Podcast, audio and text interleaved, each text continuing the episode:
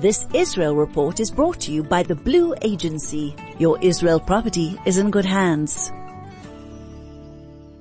Owning properties in Israel can be a great investment, but challenging to manage if you're based abroad. The Blue Agency will manage every aspect of your property, finding and vetting tenants, maintaining your property and getting it rental ready, negotiating contracts and collecting rentals, reporting back to you regularly. The Blue Agency has built a reputation for trust and confidentiality over twenty years. The Blue Agency, your Israel property is in good hands. Contact us at w w w dot the blue agency dot com.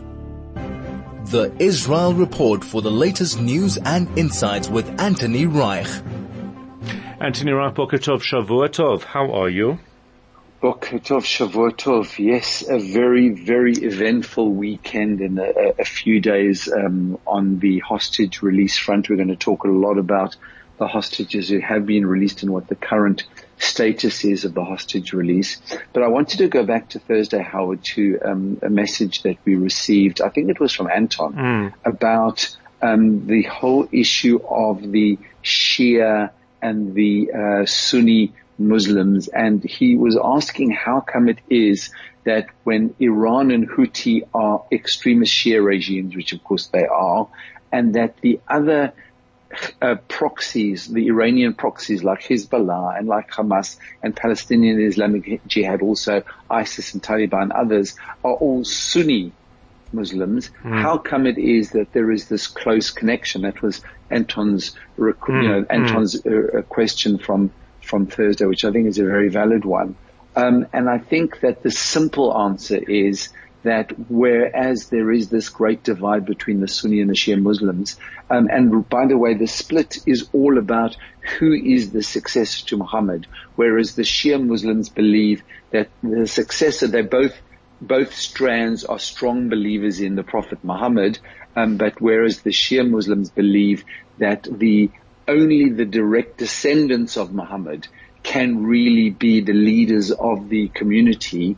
Um, the Sunnis have a different view that says that any learned priest could be elected to a position. And that really is the basis for the whole split between Sunni and Shia, the successors to Muhammad, and who should really be leading the religion. Um, and of course, that split becomes quite um, dramatic in, in certain respects mm, because mm. they really do oppose each other in some um, quite violent ways, um, and there's a lot of conflict between them. But on this occasion, of course, they are united. And I think, Anton, the simple answer to your question is that the un- unity that you see, the unlikely unity, is really all around a common enemy. And the common enemy is Israel and the Jews. I need to add in, add the Jews, because I think we've now understood that whereas um, Israel is a common enemy and, and the target of a lot of hate, but it doesn't end at Israel. And the reason why it's Israel is because Israel is Jewish. And so, therefore, by extension, it applies to other Jews as well. And what's quite interesting is that now that we're starting to understand a little bit more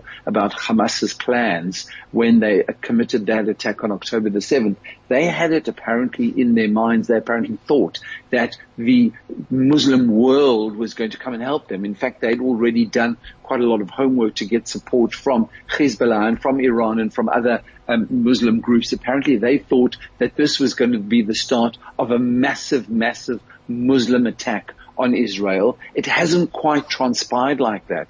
And that might be one of the reasons why they have been so enthusiastic about going into this hudna, to the, the, the, the temporary ceasefire, the hiatus that we see now, because whereas they thought Hezbollah were really going to attack dramatically from the north and there was going to be attacks from all around, um, that really hasn't happened. And they found that they've really been uh, much on their own. So whereas October the seventh was a dramatic victory for them in many respects, but since then, it's not been so great. Mm-hmm. So let's uh, let's talk about uh, let's talk about this weekend, because what a dramatic what a dramatic weekend it was, and uh, just just some incredible scenes, incredible tension over the weekend. Three groups of hostages were released by Hamas from so far from captivity. Uh, let's just talk about the process. So um, the way that things worked, Friday was the first group Um, that was released by Hamas. They were handed over. It was all supposed to take place at four o'clock in the afternoon.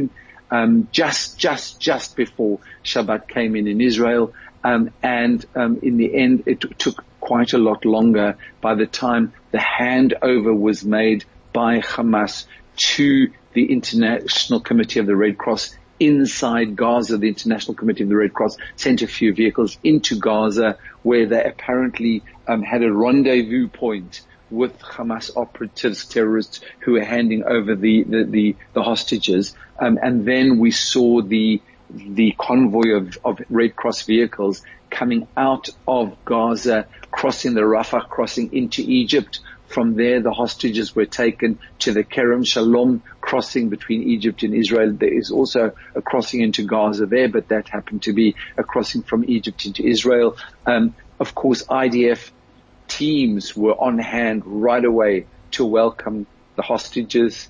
Some really, really um, heartrending scenes as they literally fell into the arms of our soldiers as they were received on the Israeli side of the border at Kerem Shalom. And then helicopters were made available. Initial medical checks um, were undertaken on all of the hostages to see how they were doing. And if they were found to be reasonably okay, then helicopters were laid on to transport them to Schneider Children's Hospital, which is in Petah Tikva, where the families were waiting to meet their loved ones. And of course, there were some quite emotional mm. scenes of people being re- reunited with their families. And um, I shared with you, Howard, a, a wonderful clip of uh, Ohad Munda, nine years old, who was released in that first group, who climbed into the cockpit of the helicopter mm. with mm. the, um, the the helicopter pilot, who was um, a lady pilot, a woman pilot. Our, our ladies have been amazing during this war, and I, I really want to talk separately about the contribution that our, our female soldiers have made to this war effort, because it's really been quite, quite unbelievable. Um, and she, we don't know her name, um, but she's a captain in the Air Force, and she was a helicopter pilot who brought those hostages um, back to Schneider Hospital, and we heard her voice um, over the um, radio talking to Ohad um, as she welcomed him into the helicopter. Um, so really, really emotional things. Um, and then, of course, on Saturday, the second group were due to have been released. And at the last minute, there were all sorts of spanners thrown into the works. Um, Hamas wasn't satisfied with what Israel had done during the day on Saturday. They were claiming that there'd been violations of the agreement. Um, and in the end, there was a, a dramatic last-minute negotiation involving Qatar and Egypt, and we understand President Joe Biden got involved to make sure that the second group of hostages were released mm. late on Saturday evening. That was a very, very late affair, and we found that one of the hostages had actually been shot in the leg before she'd been kidnapped and was now being returned to Israel um, and was in not good medical uh, condition, and that leg needed Im- immediate treatment. So she was airlifted to the Soroka Hospital in Beersheba directly from uh, the Kerem Shalom crossing. The rest of the children and uh, the mothers and the elderly ladies who'd been released were shipped to Schneider Hospital. The second group were found to be in reasonable medical condition. Um, but by the time we got the third group back yesterday, we noticed that their medical um, circumstances were dramatically uh, deteriorated from the previous groups. And interestingly, yesterday's group didn't come through Egypt and Kerem Shalom. Rather, the International Committee of the Red Cross picked them up somewhere in the central part of Gaza and simply drove them over to um, the, the the Gaza border crossing with Israel. From there, one lady was um, shipped to hospital in serious and life-threatening condition. Mm-hmm. That was the way that her situation was described. And the doctors at the hospital have said she wasn't well taken care of. I'm talking about Elma Avraham, eighty-four years old, is in life-threatening condition um, in Soroka Hospital. We don't exactly know what uh, her uh, con- what her medical problems are, but she is not in good shape. And the other children uh, and women who were released were also not in such good shape yesterday. Stories coming out from here until, you know, the ends of the earth about mm-hmm. how they were treated and what went on. Um, one lady, just an interesting snippet, um, Adina Moshe, seventy-two years old, from Kibbutz Nir Oz, said that she tried to persuade Hamas to release somebody else instead of her because they came to say she was going to be released, and she said, no, there's an older woman who is in worse condition than me. Please take wow, her. Wow, wow, Please wow. take her. I want to be and that feisty no. when I'm older. Wow. I think that is just amazing. Uh, just amazing. So amazing. Please take her. Um, yeah. And then another story about um, the, the, the deal was that no minor children would be separated from their family members during the release process. And yet one nine-year, one twelve-year-old girl was separated from her mother a day before the release was due to take place. And then she was released while her mother's remained in captivity. Um, and that is really not okay. And I mean, just goes to show exactly who we are dealing with in the form of Hamas. Um, obviously, m- many heartrending stories. And, and the one that really comes to mind is the story of four-year-old um, Avigail uh, Idan, who is a, an American citizen as well as an Israeli citizen. And she was mentioned by President Joe Biden when he visited Israel because of the fact that she's American, and she was held up as something of an example, four years old. Now, Abigail has been through trauma because she was in her father's hands. She was being held by her father in his arms when he was shot dead by Hamas. And he literally fell on her. She managed somehow to escape and run to the neighbor's house, where she was kidnapped along with the neighbor's family. And we've now discovered that her older brother and sister um, survived that. They hid in a cupboard next to their mother's body. She was also killed. So four-year-old Avigail Idan has come back to be reunited with her older brother and sister, but they are three orphans because their parents were killed on October the seventh.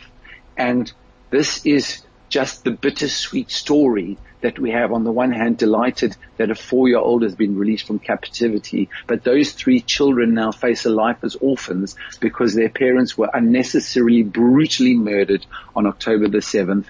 And it's un- I don't know what sort of a trauma four-year-old Abigail will suffer in the future of her life, having been through that incredible, um, brutal attack where her father was killed while holding her in his arms. Mm. It's, it's, uh, you know, the, the, the collective trauma of this is just beyond, beyond words. Uh, the, a couple of, uh, there's been a, quite a few tweets about the, the fact that Hamas might not know where all of these, these women, children and hostages are. What is your, what, what, what is the prevailing thought on this?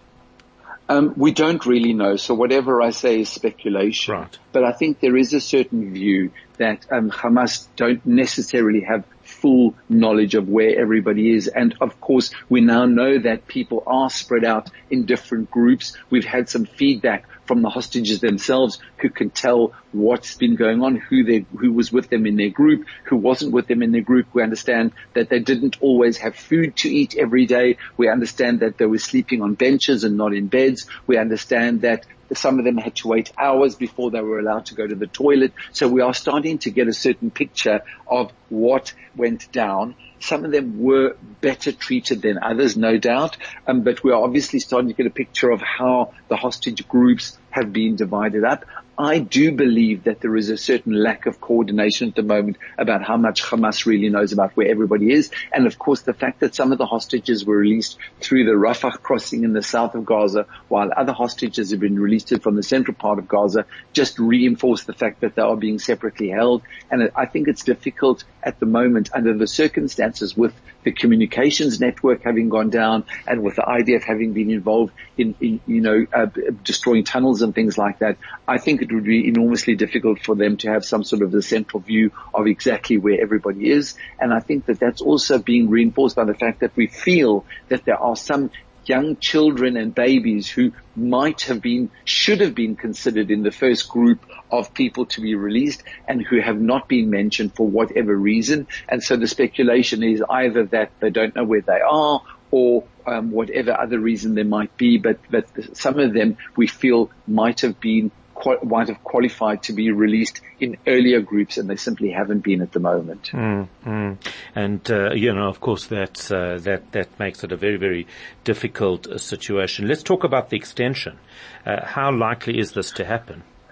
Well, there's a lot of talk about this extension. They're talking about extending it for a day at a time in return for freeing ten more hostages. Um, I just want to say, make one comment about um, people f- wondering whether um, this is a diplomatic victory in terms of getting the hostages returned, or whether this is considered to be a military victory. And of course, negotiations have been involved in Qatar and Egypt, and uh, the United States and many other entities have been involved in the diplomatic negotiations. But one cannot have any doubt at all about the fact that these diplomatic victories are all as a result of the military activity that's gone on, and the fact that Hamas, we understand, have been brought almost to their knees in Gaza and have been forced to want to negotiate because of the situation in which they find themselves. So I think that we can definitely consider this to be a to be a, a mixture of